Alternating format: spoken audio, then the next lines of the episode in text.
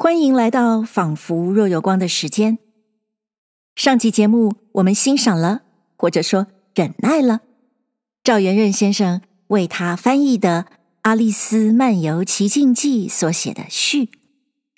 在那篇序里，赵先生给读者提供了非常重要的背景知识，包括作者是谁，我们如何掌握作品的审美特色等等。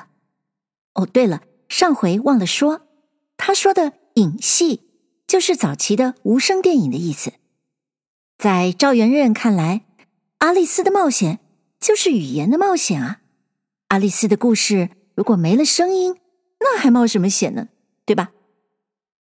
赵元任在序里面要提醒我们的最重要的一件事，就是你得要用一种不通的态度，也就是在 nonsense 里面。找到乐趣的态度，才能读《Alice in Wonderland》。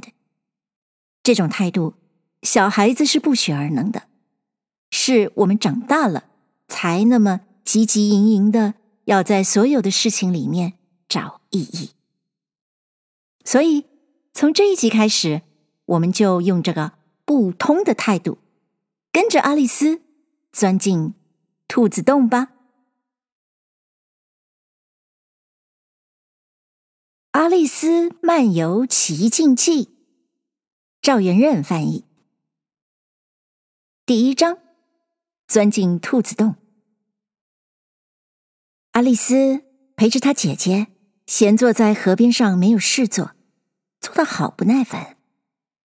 她有时候偷偷的瞧她姐姐看的是什么书，可是书里又没有画儿，又没有说话。他就想到，一本书里又没有画儿，又没有说话，那样书要他干什么呢？所以，他就无精打采的自己在心里盘算。他已不过勉强的醒着，因为这热天热得他昏昏的要睡。到底还是做一只野菊花圈好呢？还是为着这种玩意儿，不值得站起来去找花的麻烦呢？他正在纳闷的时候，忽然来了一只淡红眼睛的白兔子，在他旁边跑过。就是看见一只淡红眼睛的白兔子，本来亦不是件怎么大了不得的事情，并且。就是阿丽丝听见那兔子自言自语地说：“哎呀哎呀，我一定要去晚了。”他亦不觉得这算什么十二分出奇的事情。事后想起来，他才觉得这是应当诧异的事。不过当时他觉得样样事情都像很平常似的。但是，等到那兔子当真在他背心袋里掏出一只表来，看了一看时候，连忙又往前走。阿丽丝想到，那不行，当时就站了起来，因为阿丽丝心里忽然记得，她从来没有见过兔子有背心袋的，并且。有只表可以从袋里掏出来的，他忍不住了好奇的心，就紧追着那兔子，快快的跑过一片田场，刚刚赶得上，看见他从一个篱笆底下的一个大洞里钻进去。不管四七二十八，阿丽丝立刻就跟进洞去，再一不想一想，这辈子。怎么能再出来？那个兔子洞，先一段是一直往前的，到了一个地方，忽然直往下拐，下去的那么快，阿丽丝跑的又那么急，连想停都没来得及想，一就顺着洞往一个好像很深的深井里掉了下去。那口井。要不是非常的深，那就定是它掉得很慢。何以呢？因有它掉了半天还掉不完，倒有功夫四面望望，还有空自己问问。等一会儿又有什么来啦？等一会儿又碰见什么啦？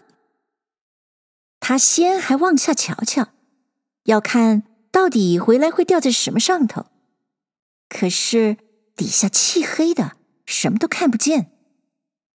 于是乎，他就回头瞧瞧紧闭的四周，看见都是些柜子和书架子，有时候又看见这里那里有些地图和画挂在钉子上。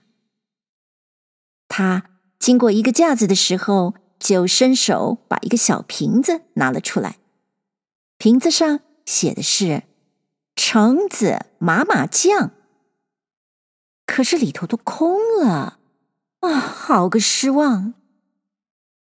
他不肯把瓶扔掉，因为怕掉到底下去碰死了人，所以想法子等再经过底下一个柜口，悄悄的把它又放了进去。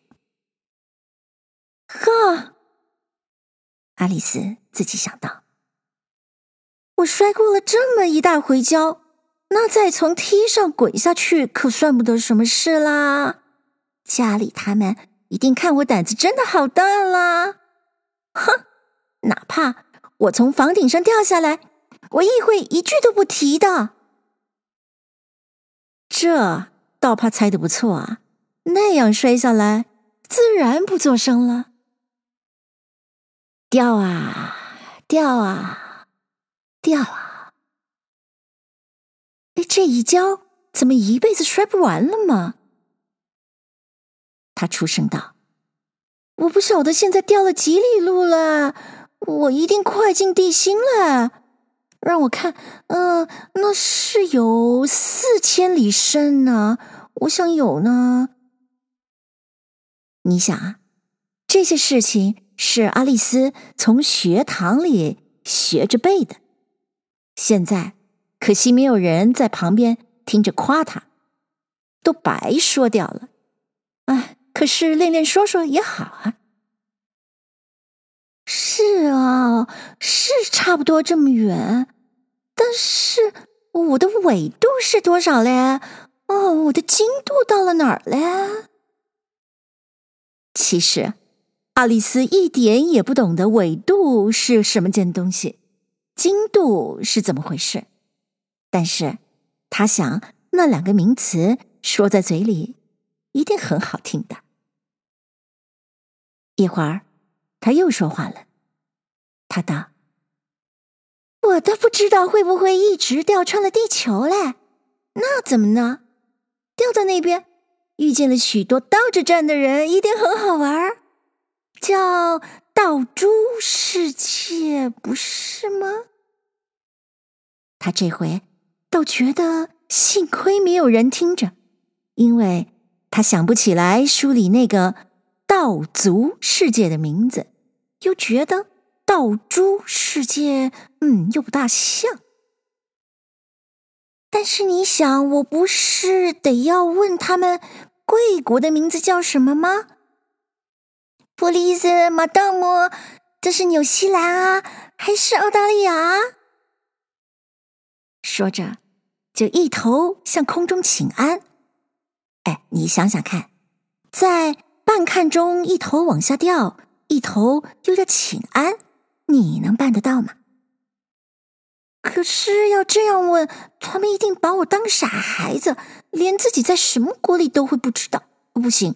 这这个一定不好意思问人的，或者我会看见在哪儿墙上或是柱上写着“这是纽西兰”或者“这是澳大利亚”。掉下去呀，掉下去呀，掉下去呀！爱丽丝又没有别的事做，所以又自己咕咕叨叨的说话玩儿。我猜今儿晚上我的戴娜一定要想我嘞。戴娜是他的猫，我盼望他们开晚茶的时候会记得戴娜的牛奶。啊，我的乖戴娜呀，我真想现在你跟我在一块儿呀。可是我怕半空中没有耗子，那么捉个蝙蝠子也好的。蝙蝠子同耗子也差不多的。戴娜，你想可不是吗？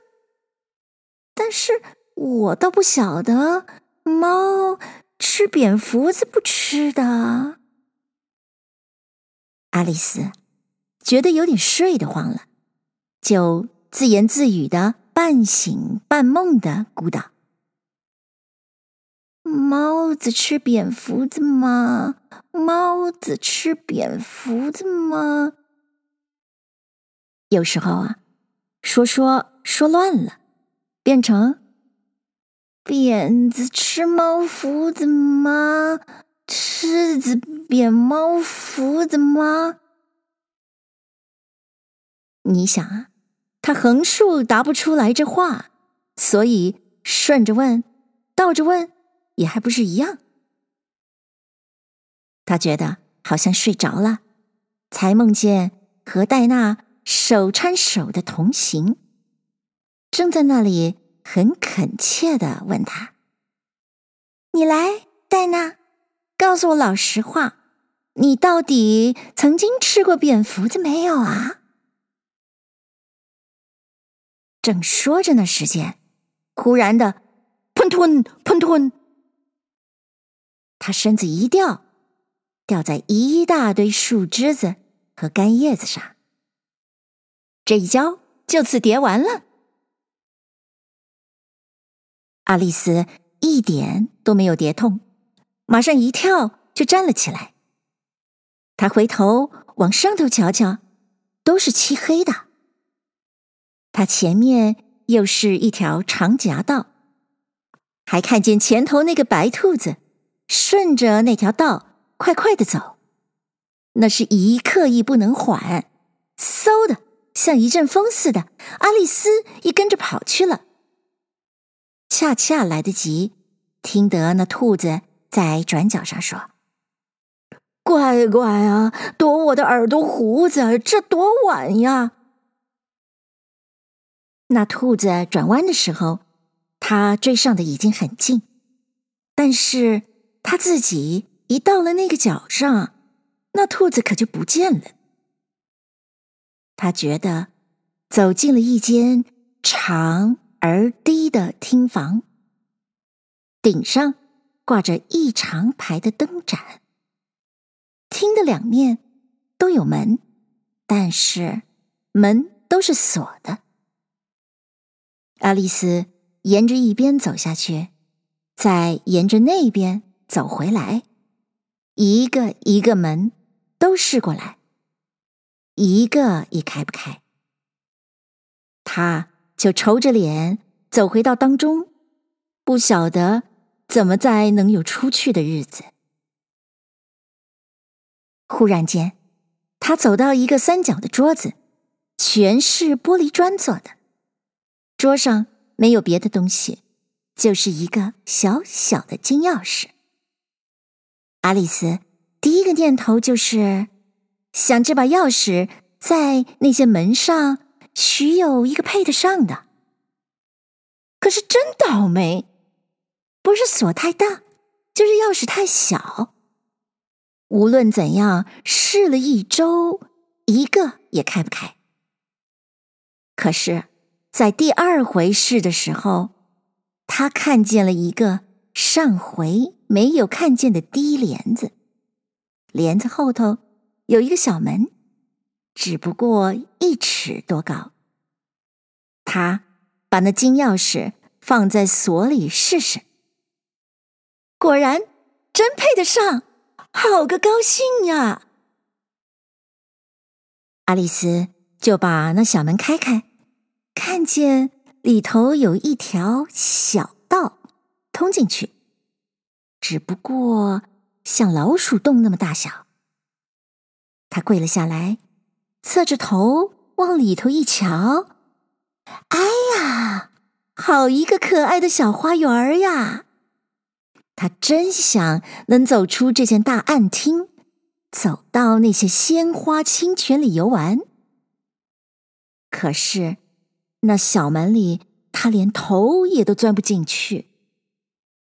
而且，爱丽丝想到，就是我的头钻了进去，要是没有肩膀子，那也不见得有什么大用处。啊，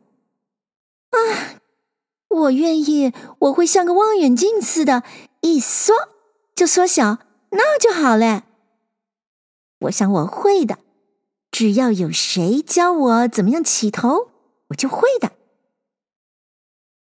你想？爱丽丝近来遇见了这么些出奇的事情，她简直觉得天下没有真做不到的事情了。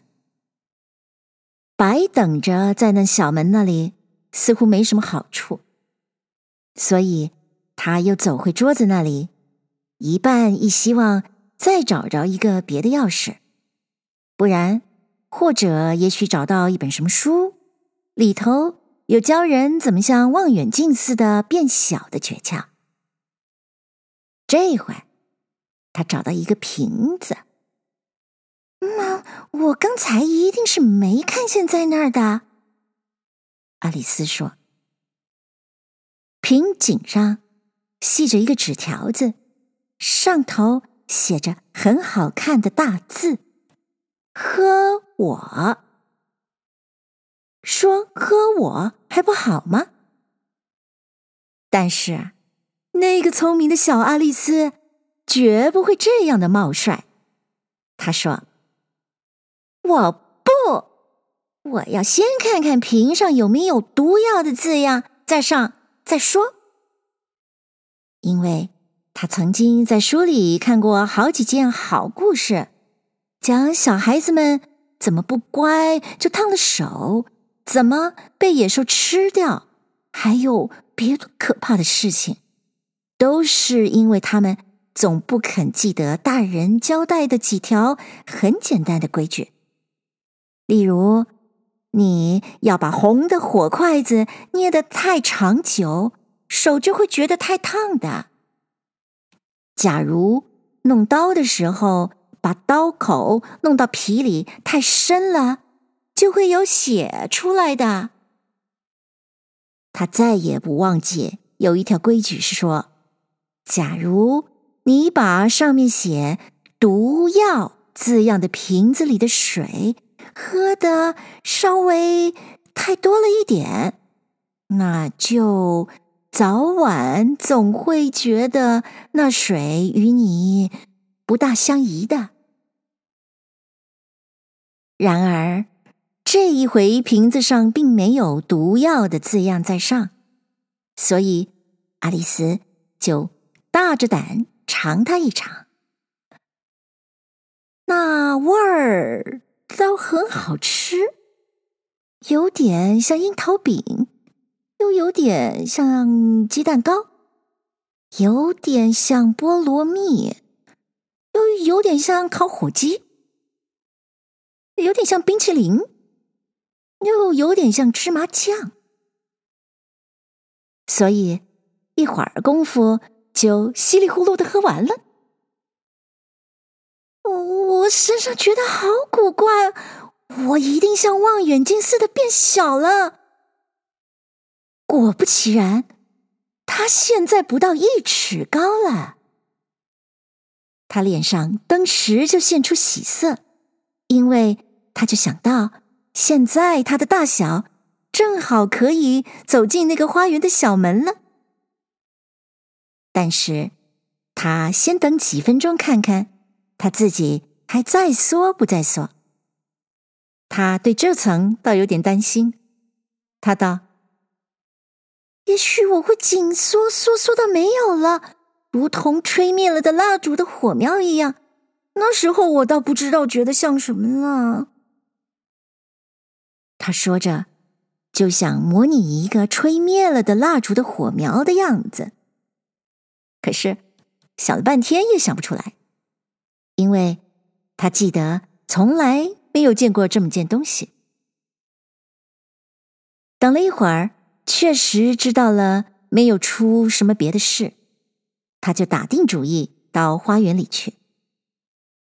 但是，可怜的阿丽丝呀，他走到那小门跟前，才想起刚才把那小金钥匙忘记在桌上了。他回头走到桌子那儿，又太矮了，再也够不到桌子的上面。他从那透明的玻璃桌子底下，清清楚楚看见那钥匙摆在桌上。他就极力的想从一个桌子腿上爬上去，但是那玻璃真滑，再上不去。左试右试，爬得又累又没法子。那可怜的孩子。就坐在地上哭了起来。阿丽丝哭着自己又说道：“别哭了，你这孩子，哭它有什么用？我劝你即刻就住手，别哭。”他平常自己常劝他很好的劝话，可是很少听他自己的劝。有时候他骂自己骂的厉害到眼泪都骂出来了。有一回啊，他因为同自己玩槌球的时候欺骗了自己，就打他自己的耳光。这个奇怪的孩子最爱装作两个人，但是现在还装什么两个人呢？阿丽丝道：“嗯，剩下来这点儿我，连一个像样的人都不够做了。”不久一会儿。他又看见桌子底下放着一个小玻璃匣子，他打开它一看，里头是一块小糕，上头有葡萄干做成很好看的字样，说：“吃我。”阿丽丝道：“好，我就吃它。假如吃了它，我会长大，我就好够到那把钥匙。假如……”吃了会缩小，我就好打门底下的缝儿里钻进去。所以无论哪样，我总归可以进去，就是变大变小，我也不在乎。所以他就吃了一小块，自己急着问道：“我哪一边？我哪一边？长了吗？嗯，缩了吗？”把手。就捂在头上，摸摸还是往上，还是往下。他真好诧异，怎么半天又不长大，又不缩小，还是那样大小？固然啊，说起来呢，平常人吃了糕的时候，也不过是这样子。但是阿丽丝遇见惯了这么些出奇出怪的事情，她竟觉得，假如。事情都是样样照常的，那就又笨又无味了。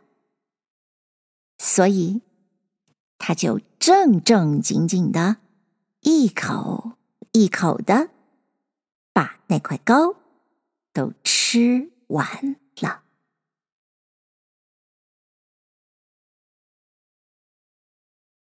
谢谢您收听这一集的《仿佛若有光》。大家的童年时光是不是都跟着阿丽丝的冒险回来了？如果你想继续这样扑通扑通下去，欢迎你在收听的平台上按下订阅。那么，我们下一集《仿佛若有光》的时间再会喽。